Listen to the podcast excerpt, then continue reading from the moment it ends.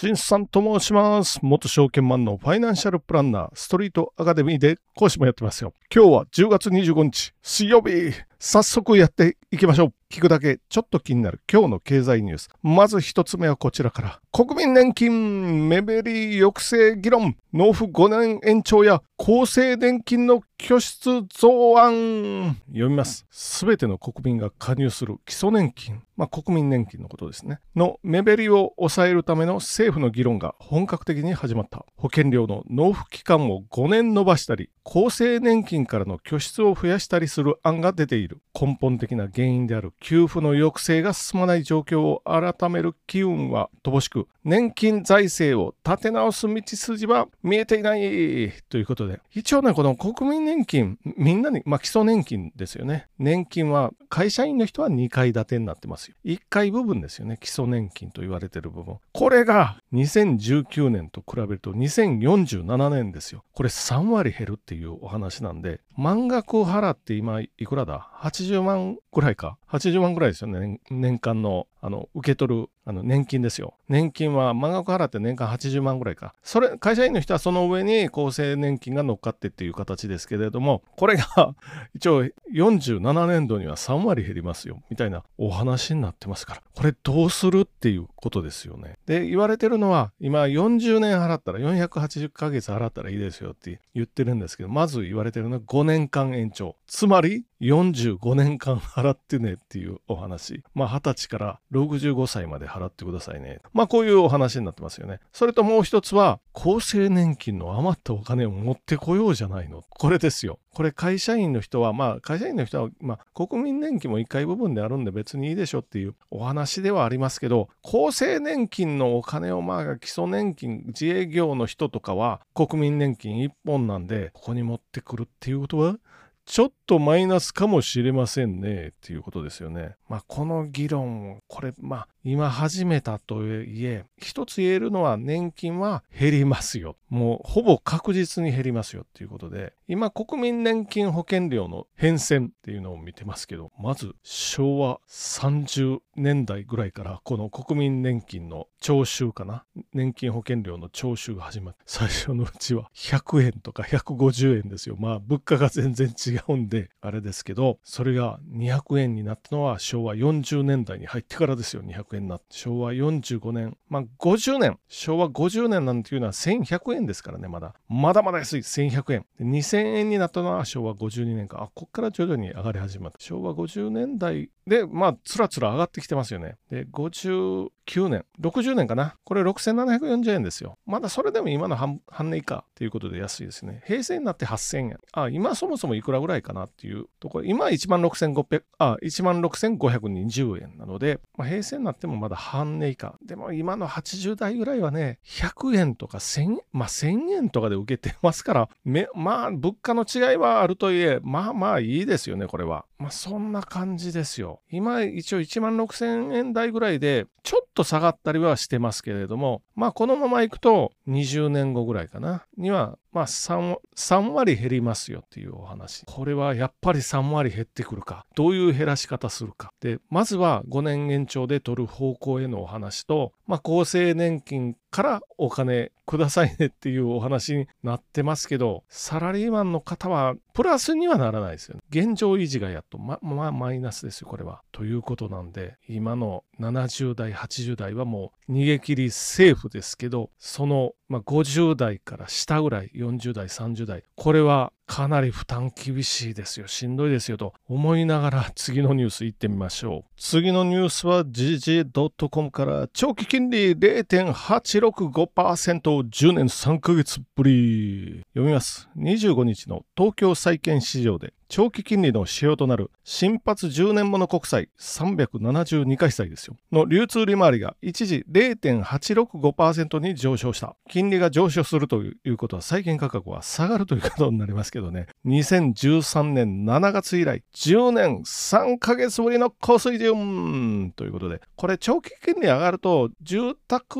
ローン金利の長期物10年固定なんかが代表例ですけど、これが上がって he's 来ますよというか、来やすくなりますよっていうことになってます。まあ実際に3ヶ月連続でこの10年固定は上がってますよ。それとフラット35も上がってますよっていうことで、まあ0.865久々の水準か、マイナス金利だったんですけどね、これがじりじり上がってきたぞということで、まあ株にとってもまああんまりいい状況ではないですよ。ただし、アメリカ5%ぐらいなんで今金利、長期金利。今ちょっと落ち着いてますけどね、2年もの国債で5.08。10年債は5% 5%を下回ってくるので、この10年もの国債、アメリカのね、5%を下回るとちょっと 安心感みたいなのが広がりますよ。30年ものも5%。現時点では下回ってます。これが上がってくると株価的にはまあまあまずい。で、日本も、まあ、政策金利低め。あ、政策金利まだマイナスなので、この政策金利、これは日銀にある当座預金に銀行がいくらの金利で預けてるかっていうことですよね。日銀の口座は銀行とか金融機関のもしか預けられないので、これが政策金利というやつですよ。この政策金利、一応マイナス金利、まあもう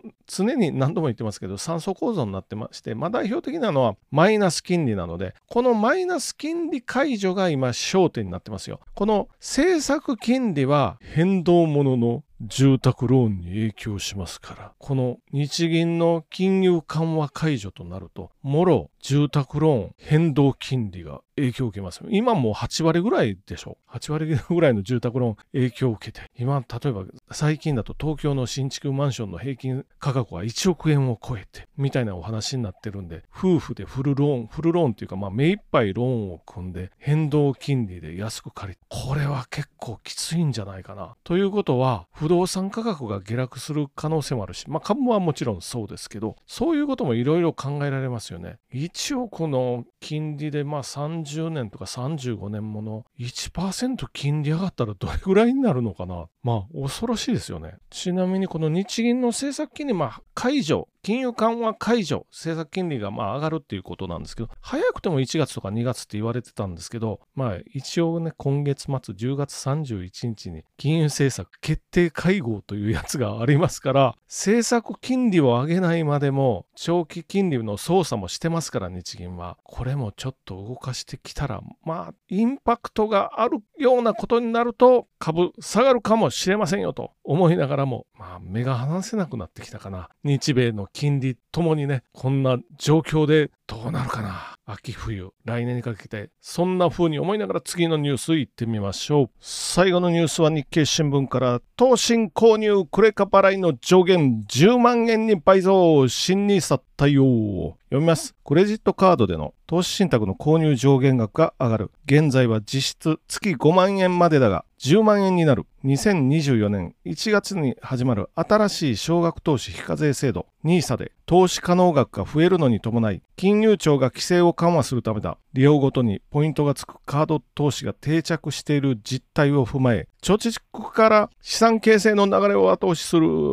ということで、まあ、やっぱりね10万円になってきますね。どっかどっかあのいわゆる SBI とか楽天じゃなくて大和系かどっかのネット証券が10万円するとかっていうニュースがこの2、3日前前に流れてたかな。まあこれ各社追随してきますよね と思ってたら、まあ案の定、これは僕もよく知らなかったんですけど、実は金融庁が規制してたっていうことですよね。なので、24年、まだじゃないけど、金融審議会で24年にも来年かな、内閣府令を改正しないといけないんで、まだ省令というか府令ですけど、府令っていうのは、あの、省令ってありますよね。内閣府の令、法律みたいなもんですよ。これを改正しないといけないんで、今はできないかな。今はできないけど、1回あたりの積み立ては月10万円が限度といった表記に改めないとできないようなので、もうちょっと待ってくださいねということです。背景には今の積み立て NISA 年間40万、1ヶ月あたり3万3333円というのがありますから、まあ5万円で十分ですよってなってたんですけど、来年以降は360万ですからねっていう年間の限度額ですよ。積み立て月30万できますけどまあとりあえずは10万円ということでやってきますよ。まあ30万なんてやってないすぐもう換金換金ってあのポイント入ってくるので、ポイント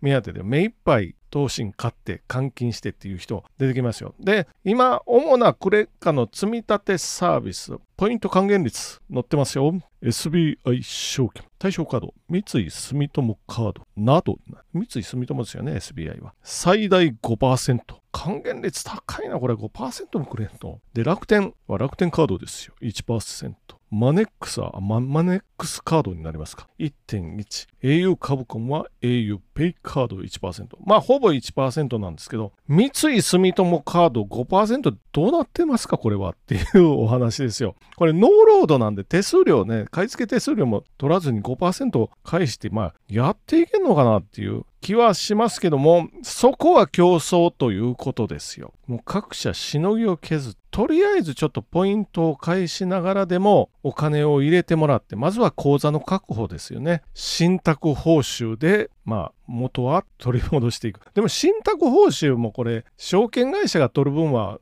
全部じゃないんでね、3分の1か。運用会社が取って、信託銀行も取ってみたいな。信託銀行っていうのはお金を実際に預かってるところで、カストディアンフィーかな。でまあ、こういうのを取ってっていうことなんでね。この我々からしたら、ユーザーからしたら、この運用環境はいいですよっていうことですよね。よく聞かれるのは、これ、競争行き過ぎて、証券会社倒産したらどうなりますかっていうふうなことは、まあ聞かれたりはしますよ。よく聞かれますけど。でも大丈夫。ネット証券なんてのは通常ブローカーなんで、お金はネット証券の中にないですから、証券外務員試験を受けた人間なら誰でも知ってますけれども、分別管理なんでね、分別管理っていうのはお客さんの資産は証券会社とは分けて管理されてますよっていうことなんで、証券会社が倒産しても大丈夫。基本的には大丈夫。まあちょっとめんどくさいと思いますけど、手続きが必要になってめんどくさいとは思いますけど、というのも楽天が、まあ楽天証券は有料企業ですけど、楽天グループ自体がガタガタしてる。まあちょっと楽天どうなんですかというご質問を最近よく受けますから、証券は有料だけど、あとさっきの分別分別管理になってるので、まあ基本的に大丈夫じゃないですかっていうような、そういう答えしか、まあ出てこないわけなんですけれども、まあ基本的には大丈夫ですよ。もうこのネット証券のこのポイント還元、あとその他を比べたら、これはネット証券を選ぶ以外の選択肢ってありますか？みたいな。特に5万円を超えて積み立てようかという人は、ネット証券とクレジットカードのこの組み合わせが、まあ、とりあえず10万円までならいいんじゃないかなと思いながら、じゃあ本日も終わっていってみましょう。じゃあ今日もご清聴どうもありがとうございました。